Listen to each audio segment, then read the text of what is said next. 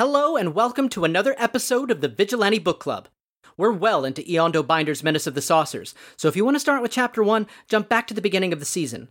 Or stay and hang with us. Be warned, oftentimes we talk about sensitive subject matter and use profanity, but certainly nothing worse than your eccentric uncle might say at a Christmas party. How is that goofy fucker, by the way?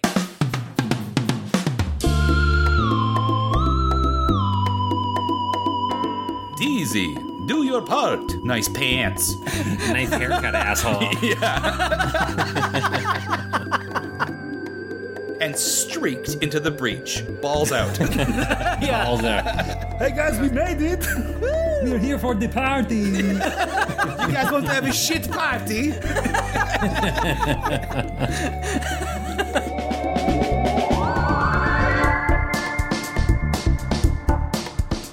I would like to right away thank and shout out the lovely Robin Grant Moran. Yeah, Maybe I'm saying their name right. I don't think all, any of us know Robin personally. We've talked to her digitally now a little bit, but Robin gave us our little show a shout out in Toronto Life. Thanks for being a fan of our show and getting uh, getting the word out about our uh, our silly little time that we spend here. But it means a lot to us.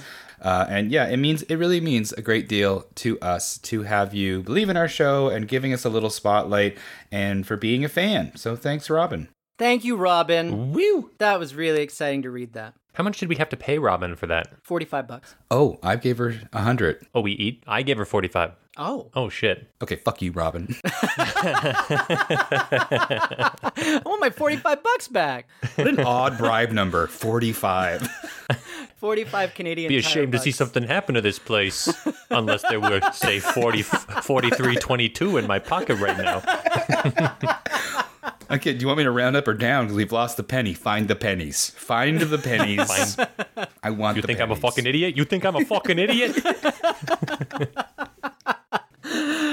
I assume that's how Robin sounds. Yeah, a, yeah. She's a- a. an Italian gangster. I have a, a silly, a silly conversation. I don't do silly. I'm no, sorry. you're such a serious little fella. I am Um, so little. You had to say little. I had to say little as we as I tower over top of you.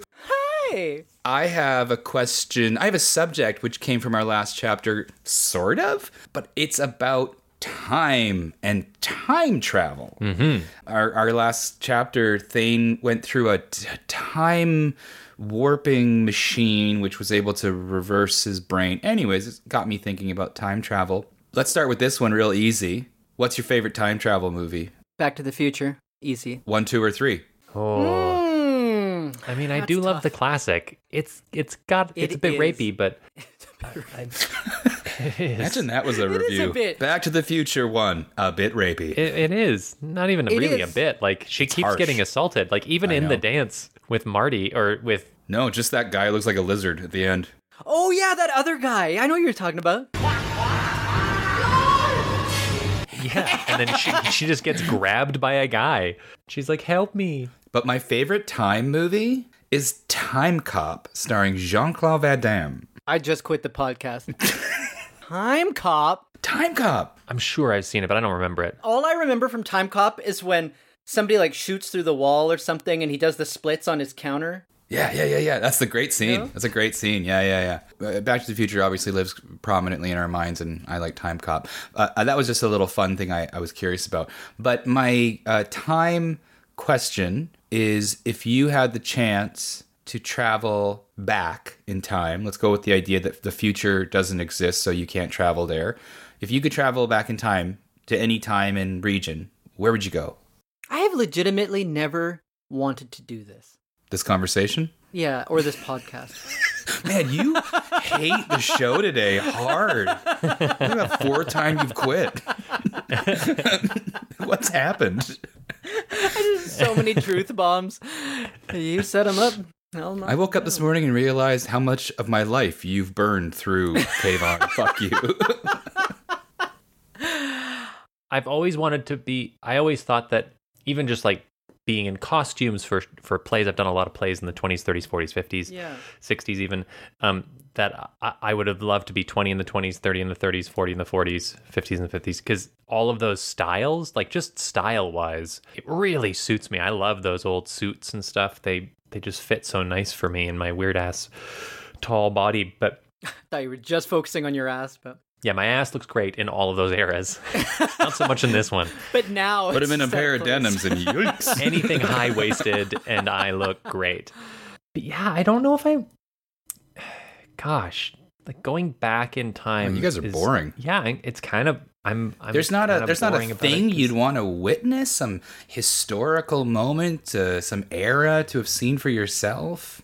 I see. I have a fear of the past a little bit because because it was never as uh, technologically privileged or as luxurious as it is now. So I've never wanted to have less than we have. Interesting. and so I never I never romanticize about this. So if I if I was going to time travel, if I if I could, I'd actually go ahead. I would travel ahead maybe 10 20 years. Ten years, that's all you jumped if you had the future at your hands Yeah, hands no, too. I don't want to go where I'm out of like completely out of place. You're describing a coma, not time travel. Yeah, I want I want to do that. I want a coma. I just I'd like to wake up in ten years and have just feel really rested. Yeah, a Rip Van And, like, Winkle.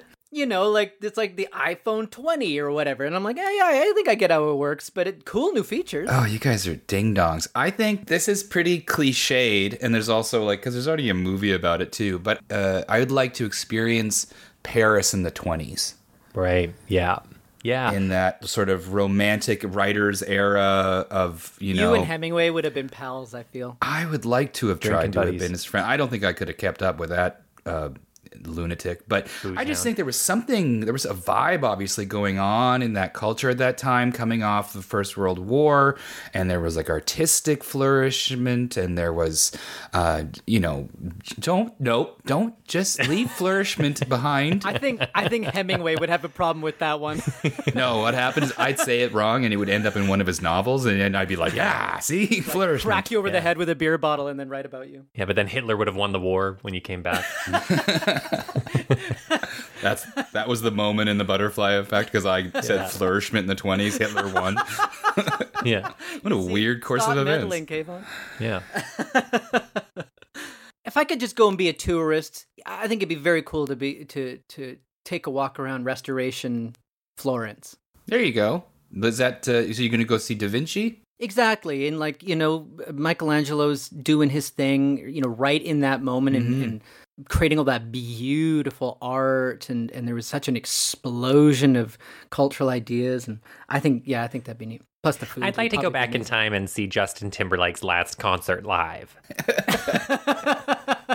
Hey, last concert? No, you mean His like most last recent, concert, not like, not. yeah. I see. Okay, Not his Freak final concert. but who knows? The other form of time travel, which we see in um, storytelling, which I think is the one that's more of the daydream fantasy factory, and I think of the film, which I mentioned during our reunion chat, Peggy Sue Got Married, is being able to travel back uh, as yourself and put yourself back into a previous moment of your life or or phase of your life. Is there a is there a period of your life that you would like to jump back to? And this almost kind of echoes, you know, would you, would you change erase? something or erase? But no, I'm not saying erase. Just being able to like go through it again with what you know now and that sort of concept of travel You back. You can't change it. You just have to relive what it is. I don't know. Go for it. Change it. Peggy Sue tried to change it. I mean, there's lots. Yeah, I was gonna say there's a lot of beautiful things. I, I maybe just to stay on topic in terms of like where I would time travel to. I remember when I came around the corner and I was in Florence. It was nighttime. It was my first night there.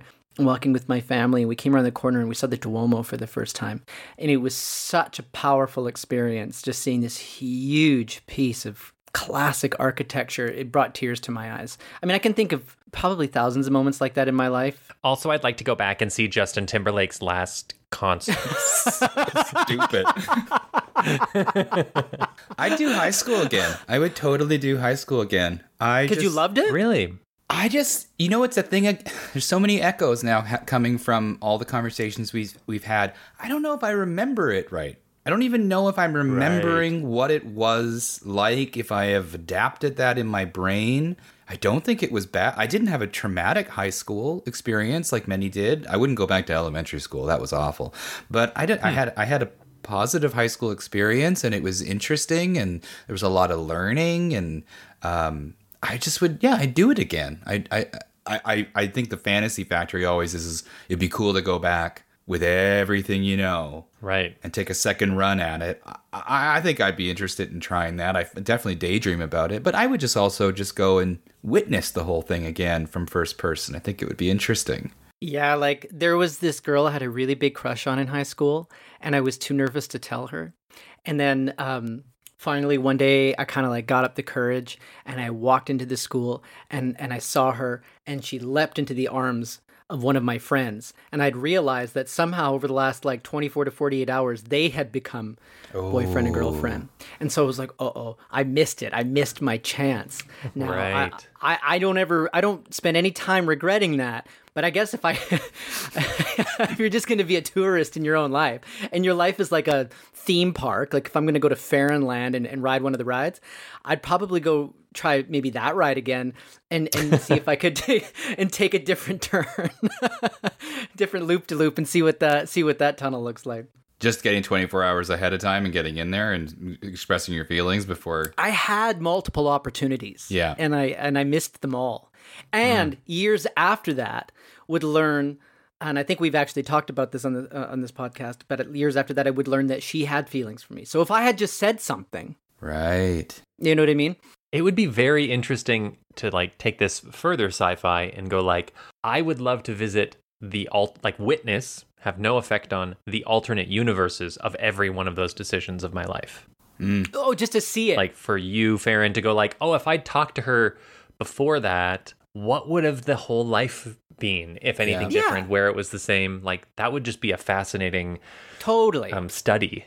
That, well, this is interesting then. So Farron just acknowledged one. So not to say that it's permanent, but what are like what are moments in your life that you can recognize as those um, pivot points, those those intersections that you could see the choice going another way, and you would see the other thread of your life happen. Are there are, are those ones? Are they clear to you now, looking back? Moments that you go, I turned left instead of right, but I knew there was another option. Yeah, for me it's been like work or relationship related. I always find myself really curious about because I, I it was so blaringly a choice, a moment of turn this down this road or this road, and it was the summer. I was a summer in Saskatoon. I had left Nova Scotia. I'd been there for three years, and I was back in Saskatoon, and I was just playing music, working in a bar, and I was pretty certain at that time, very convinced that I wanted to be a musician, a rock star. I just wanted to write songs, play in bands. That was the road. That was what I wanted. And then I got this call via my mom. They contacted my mom back in Halifax, the college that I ended up going to in Victoria, saying, Hey, you auditioned like six months ago and we have a place for you in this college in Victoria. Do you want to, are you going to be here in September? And it was like hmm. June or July. Hmm. And I, I ended up obviously making the decision to go, and it became why I'm in British Columbia, why I met you two. I wouldn't have been, I would never Right. would have met you two. But I remember very clearly being like, I think I could not do, I could not go, and I stay right here and I keep making music. I'd be very curious at that crossroads to see what the other road looked like. I can relate to that, Kayvon. I mean, uh, especially sitting here with you two, and I, you know, th- there was a fork in the road for me where I hadn't considered pursuing theater at all. I didn't really know you could like that. I didn't. That had not dawned on me. I, I hadn't spent any time in high school thinking of like which theater school I was going to apply for. And, uh, and in fact had different plans altogether. I was going to take a year off and and then maybe go back, uh, go to school, uh, go to university, and and tried to kind of work my way towards being like an English teacher. I, I thought that was something I would enjoy. And I was working at a bungee jumping place What? at West Edmonton Mall. What? Yeah. Can you just tell me more about the? Uh, you were a bungee jump guy at at the mall. The way that happened was uh, that that came about was I was like a Did you have you done it a lot then? quite a bit. Yeah. I've never Uh, done it. I'm so I think That's it fun. freaks me. It freaks me out. I've gone skydiving twice, but bungee jumping freaks me out. Yeah, skydiving scares the shit out of me. But uh, and I've heard that from lots of people that skydivers find bungee jumping scary and bungee jumpers find skydiving scary. And um, Classic Jets Jets versus Sharks. Classic. Classic. classic, classic. I I was an audio video. Uh, I was an AV nerd, uh, and uh, this bungee jumping place needed somebody to film their jumps because they would back then you'd hold this big huge camera with like the VHS cassette tape in it, record the jumps, and then sell them when they got to the bottom. You'd sell them right to the person who just jumped, so they'd have a record of their of their purchase. And so I was actually hired on just to film bungee jumps at the uh, the water park. But when it was, whenever it was dead, whenever it was really quiet there, they'd jump me just to kind of let everybody know that this was a thing that was going on. And so sometimes I jumped like three or four times a day. Wow. And oftentimes they would, um, they'd make me jump in in truly absurd ways just to try things. They'd be like, "Hey, why don't you try this jump? Why don't you try that jump?" Just do it from your dick. ah, yes. And that's how Farron ended up with a five foot dick. It doesn't work, but it's long. Yeah, it's terrifyingly limp, but it is How did very you long. end up with this five foot? well, there's a story for you. yeah, If I could go back in time and change one choice, it would be to unstretch this dick. No, no, I love my five foot. I've always wondered what would have happened if I hadn't stretched my dick to five feet. I had to let those guys tie a bungee cord to my dick. Actually, I changed my mind. I'm gonna travel back in time and watch that jump. that's, that's what I want to witness. That's my superhero origin story. oh god. So where's Um, the fork in the road coming though? the fork in the road is I was working at the bungee jumping kiosk at West Edmonton Mall, and a friend came up uh, who had graduated from high school a year before I had, and said she was going to Grant MacEwan for the theater. Uh, she was in the theater arts program, and she uh, thought I'd love it. And I applied on a whim, and uh, and I did a very very bad audition. Uh, so I, I really had no right getting into that program, but they let me in. No, they were like that guy clearly needs training. Yeah, they're like, we Yeah. need a we need a guy, and if we're gonna pick just one guy, let's pick that guy with the five foot dick. Am I right?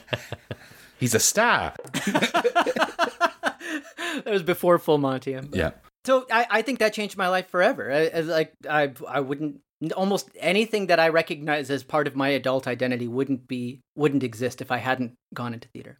I was always going to be an actor. That was always my plan. That was always my goal. I don't really know why, but that was what I always wanted. I never was like, I want to be a fire truck when I was a kid. Like the only time it's ever been, what are you going to be? I love when kids want to be objects or like A fire. a season. They're like, I'm gonna go up and be autumn. It's like okay. Okay, good luck. Enjoy your pumpkin spice. but I was going to go to a different school. Uh, and a totally random person who had been to the school that Farron and I met at was like, I think you should consider here. I was going to go to a school that now actually doesn't exist. It just fully fucking disappeared. Mount Royal College. They used to have a theater Oh. program. That's where some people I knew had gone. It was close Yeah. to my family, I guess, and I like hadn't really thought about it. I just kind of went like, I guess that's where you go. And then like a random singing teacher was like, Well, I have a student who went to MacEwan, and why don't you have dinner with him? And so we had dinner, and he told me about it. I was like, Sounds cool. And that's where Farron and I met. First day, I felt like such a fish out of water. I felt like everybody knew 200% more about theater than I did. And I was like, I just don't even know how I'm going to get through this. And then I met the silliest, funniest man I've ever met, Drew. I thought you were gonna go like uh, Tyler, and then I met Drew. He introduced me to And my. Drew was standing behind Tyler, and he killed him. Yeah, only be one. And I've been afraid of Drew ever since. It's uh, obvious, uh, you know, in, it, because it is such a shared fork in the road. But all three of ours is the the transition from adolescence to post secondary uh, education, and post secondary education usually informs the path you're going to go on. Um, but yeah, it's that they're they they are so at the time you're doing it, it doesn't you don't realize how much you're informing like 20 years of your life. Yeah. Um, well, I uh, it's an interesting fantasy thing to always do, and I, I do it. Uh, you know, I, I don't think it's a reflection on that I don't like the life I'm in. It's just always an interesting thing to be able to go back and look Curiosity. at. Curiosity. Yeah, curiosity, thinking about oh, if I relived it that way, what would it do? And but I gotta say, you know, uh, I wouldn't have you two, and so I wouldn't take a different turn. And so I'm happy with the the, the life we got and the choices that were made. I wouldn't change a thing. I wouldn't change a thing. I mean, I'm open to it. Okay.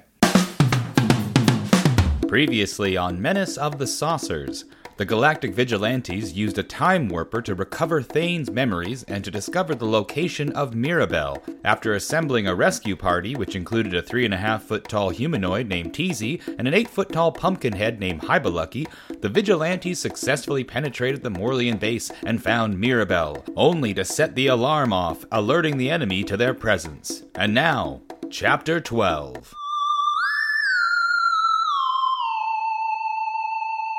But the Morlians had opened fire now as Thalcon's. I'm sorry, party. does this chapter start with the word but? Yep, it's a hard, hard entrance. Fuck you, Eando Binder. Just so to give us a little context, the last sentence of the previous chapter sounds like he didn't know there was going to be a chapter break and someone else put one in. His friends would not have time to emerge from the prison chamber. Thane saw with a sinking heart. But the Morlians, it actually doesn't make sense. Why is there a but? Why?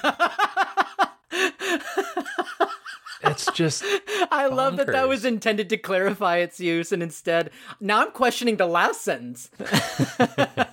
But the Morlians had opened fire now, as Thalcon's party swam out of the hole. Holding his breath, Thane punched buttons. Those. but also the holding your breath. Why are you holding your breath, bud? That's how I fight. Holding his breath, Thane punched buttons, those controlling level flight at low speed, he hoped. Smoothly, the saucer slid forward. It was still invisible, so the Morlians were not alarmed. Thane punched again, tilting at a slight angle down. Another button, and he was pointed straight at the floating Morlians. Now! He jabbed the spurt speed button. what? We're never gonna finish. We're never gonna finish. But it is. Remember how It's sexual. I thought the last chapter was? There's a button oh on this ship called Spurt. Spurt speed. Spurt speed. How fast did you want to go? Did you want to go slamming, fluking, or spurt? I'll take Spurt, please. Don't go too fast. I can just I can just handle spurts. I assume it's got a little emblem on it that let him know. It has that it's that emoji with the just the Yeah, sprinkle of water. exactly. I hope this is a speed button. Oh no, it's just jerking me off. It's just jerking me off. The ship's just jerking me off now. I pushed the button that's had an eggplant with some water droplets. Holy shit. This whole chapter's one page long, right? Now he jabbed the spurt speed button. The saucer sprang forward like a battering ram. Invisible it might be, but it was still solid in texture. With grim satisfaction, Thane saw a dozen Morlian bodies flung helter skelter, probably with broken bones, if not worse. Good work, Thane, came a beamed telepathic cry from Thalcon as he led their party into the porthole. Good work, Thane! Jesus Christ!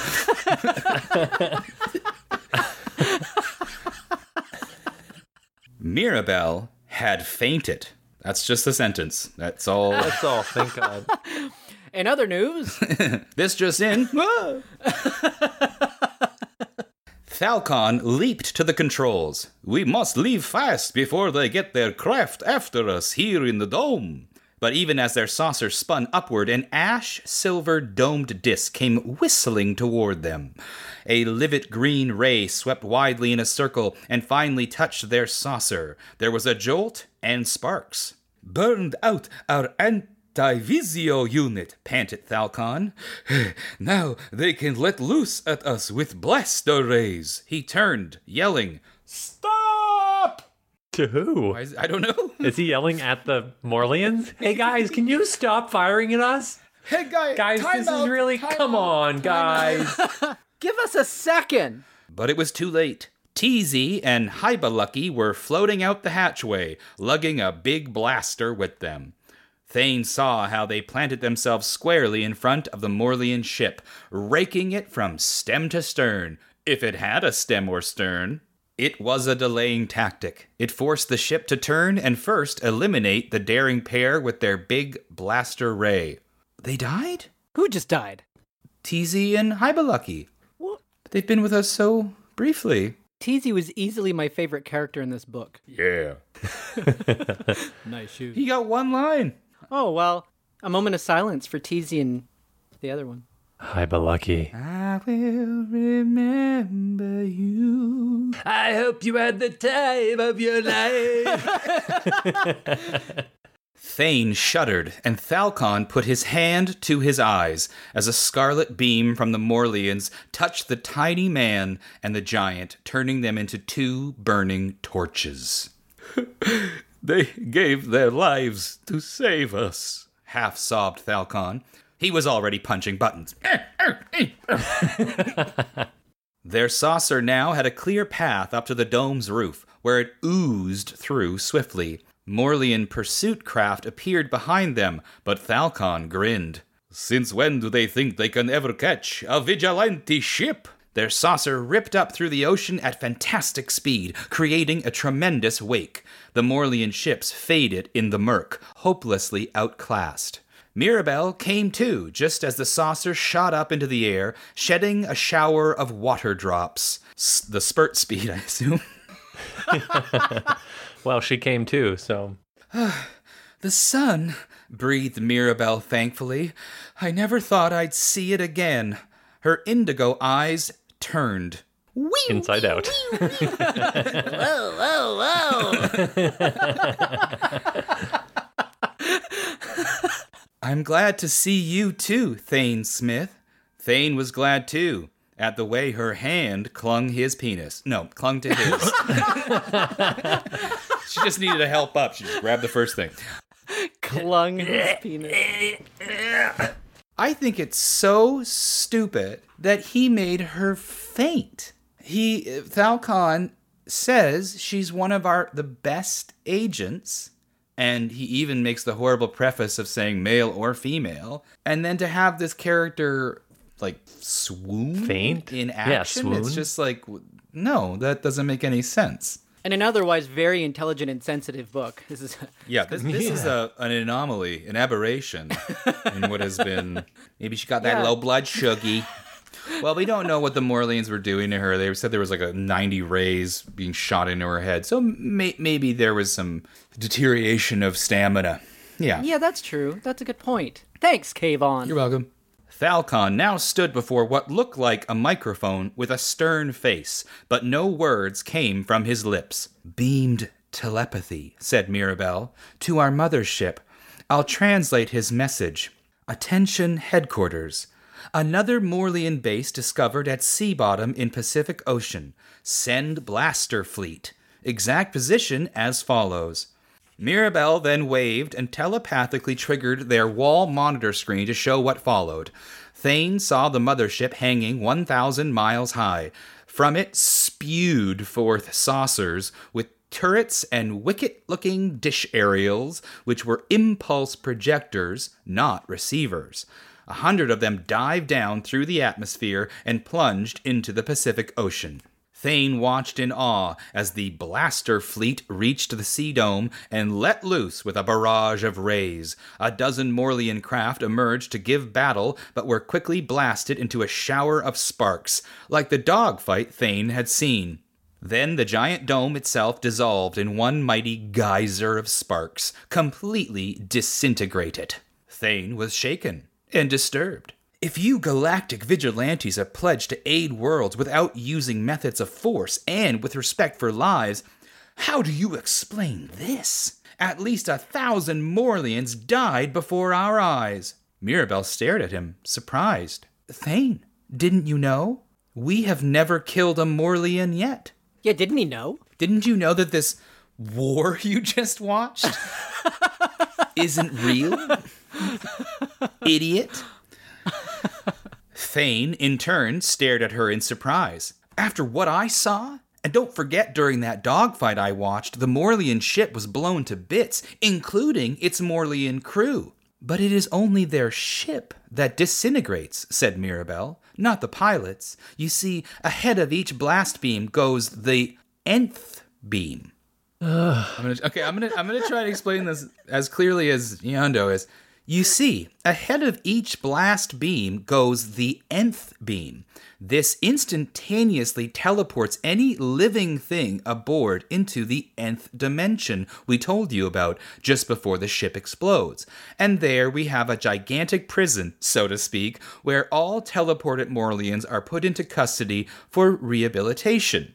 Oh, okay. Oh. How fantastic and convenient is this? I have a big question. Why are you blowing the ship up after if you can just teleport people at a at a moment's notice? Like what is Why are you doing anything else? Doesn't yeah, doesn't it feel like a little bit like over explained just to save us from feeling like there's unnecessary violence? Do you know what that sounds like? That sounds like a parent telling a kid about when your pet dies. totally. No, no, no, no. But before your pet died, we went. Uh, we took them to a doggy park, and they went to dog. Like it's it's so Yeah. dumb. They they just died. No, no, no. They magically evaporated before the ship blew up, and now they're in a. They're getting in a. They're in a get well place in the nth dimension.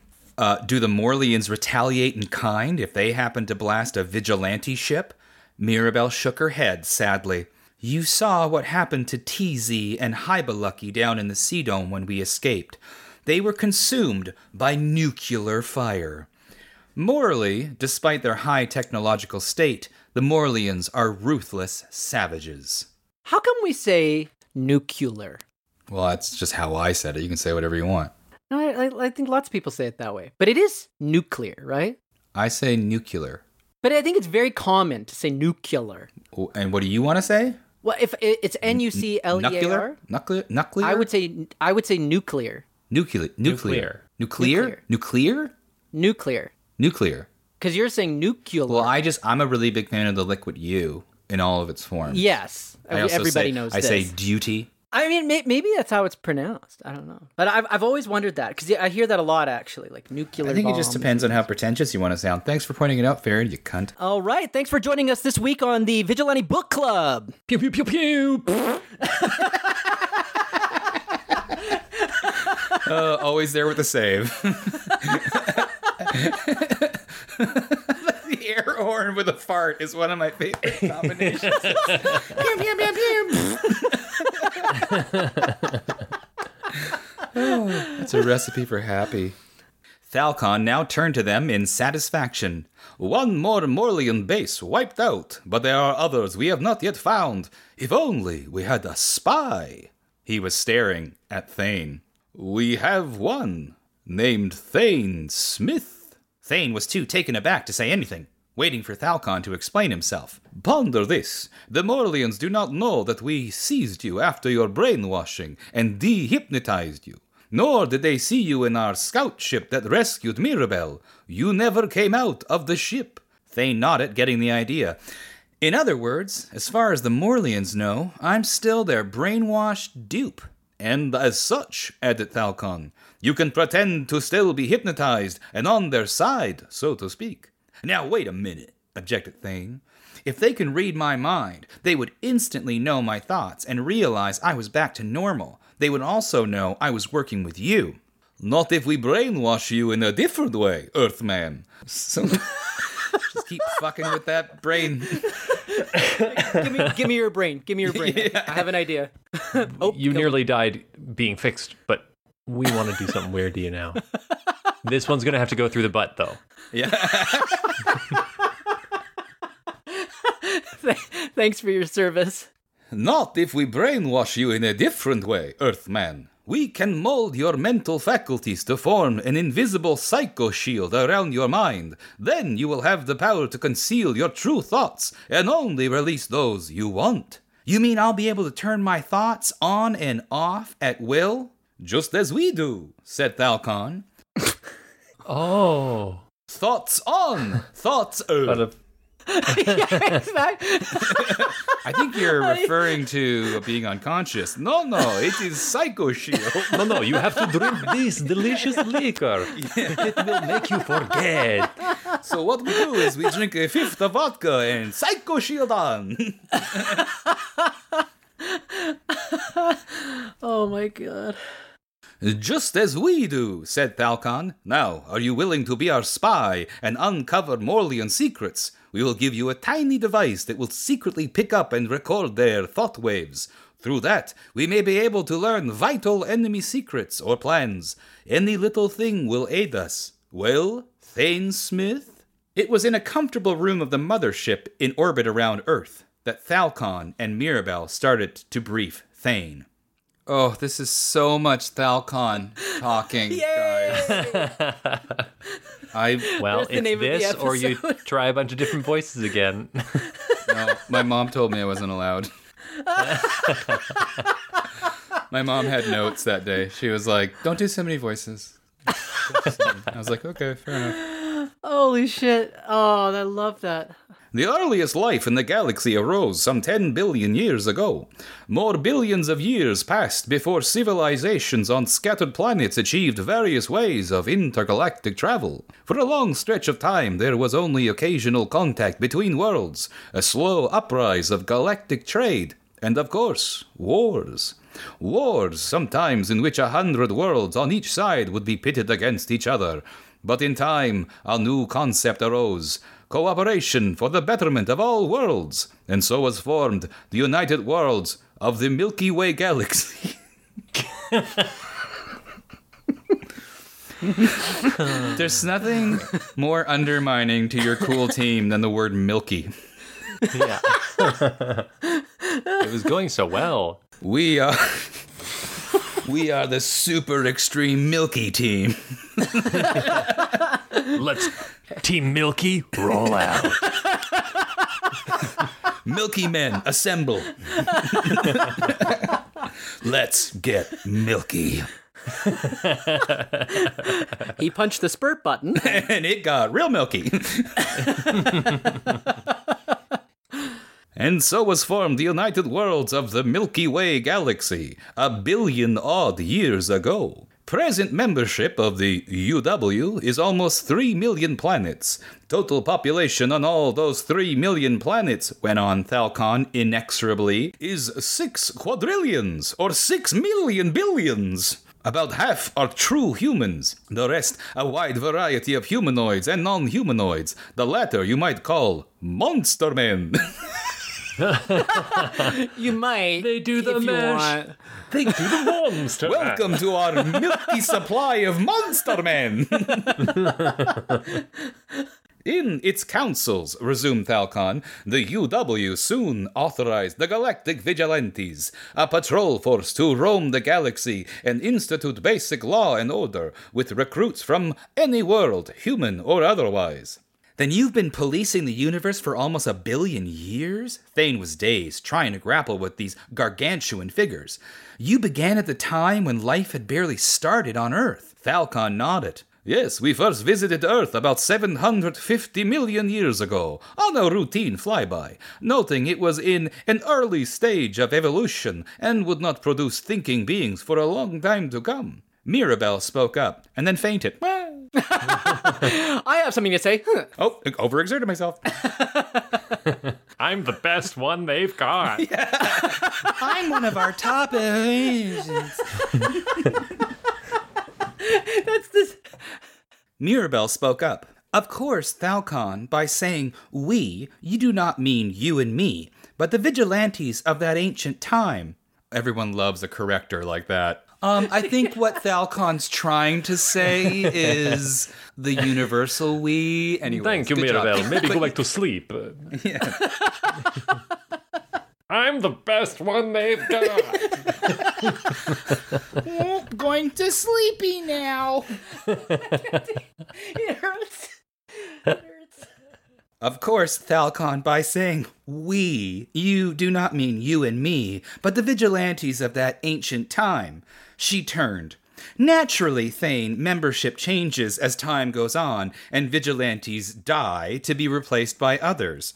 Worlds have also died of what you might call old age. During that time, while new worlds freshly reaching a peak of civilization took their place. Our world, Zill, joined the UW only a million years ago. We are a comparatively young planet. If you can stand more, said Thalcon sympathetically. The vigilantes today number some 25 million members and 10 million spacecraft. Thane whistled. But then they have some 3 million worlds to patrol.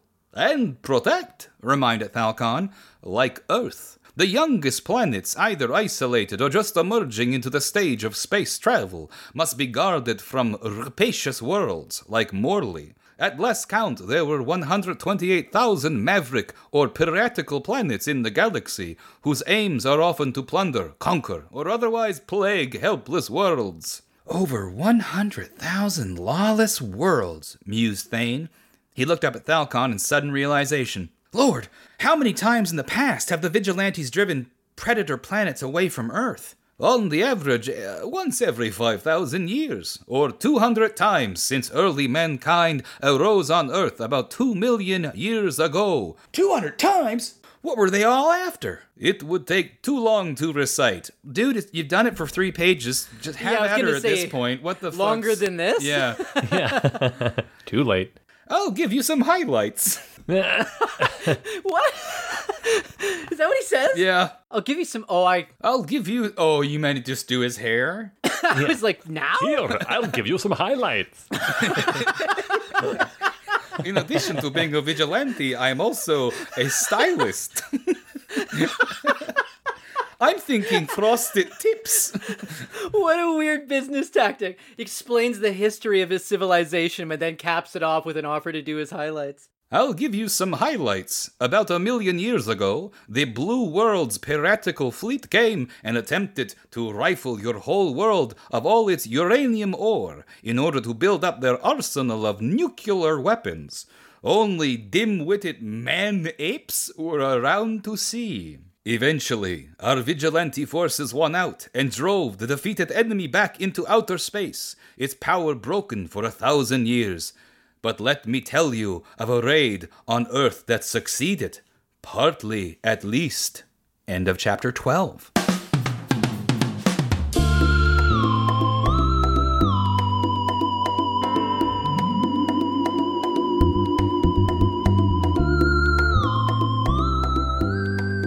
This is the conversation that should have happened the first time he came to the fucking Yeah, ship. It's it's Yes. really delayed, but I guess what we're supposed to garner from what's happening here is we are seeing Thane Smith is officially being indoctrinated and made a galactic vigilante because they're providing him with all the history and tools of like what they do and uh, what he'll now probably be doing. I hope we get one more like crouching punch out of Thane though. I hope that's part of his uh I hope that's part of his double agency that he goes in there. Oh, that- and what a callback! What a callback with the, Oh, pow- the crouching punch. Well, I'm just hoping that this mission is going to set I'm hoping this mission is going to set Thane up to use all of his skills. Okay, what do you think is the last remaining hidden skill of Thane Smith? Because there's going to be one more Easter egg coming Yeah. that they didn't know he was actually a pro blank. Pilot. That's a good call, and I think that he's a professional guitarist. Yeah, I, I would go in a similar direction that like it's a recreational skill that's going to pay off in some way. Some music instrument or something like this. Juggling. Yeah. Little did they know he was a member of Toastmasters. Juggling, juggling, pilot, and musician. Okay, those are good calls. We'll see what happens. Well, I was a big TeeZee fan, but No, he fucking got one TeeZee. line. Poor TeeZee. And HiBaLuKy and his rubbery uh, electrical finger died real fast before he could Right. talk. I liked your guys' created your your invented version of teasy with the low voice, but always just teasing people as like a as a functional skill. Like they would like call it in like teasy. You insult somebody and then they'd move on. I like that. Thanks, Farron, for that. That was, that was great. You're welcome. I really enjoy the close talking thing. The close talking thing's really. It, what you can't see is that everybody puts their nose on top of the microphone. I have a, a pop shield, so I can't do that, but it's pretty close. Oh, look More like a nose Right shield. on top is kind of fun too. I like this part the best. Holy shit! This is one of the silliest ever. We're episodes. fucking idiots. Thank you for joining us for another episode of the Vigilante Book Club. If you enjoyed hanging out with us, give us a rating so we can find more wonderful listeners like you. And if you're craving more content, you can follow us on Instagram at Club Vigilante or toss us a message at vigilantebookclub at gmail.com. Until next time, stay vigilant.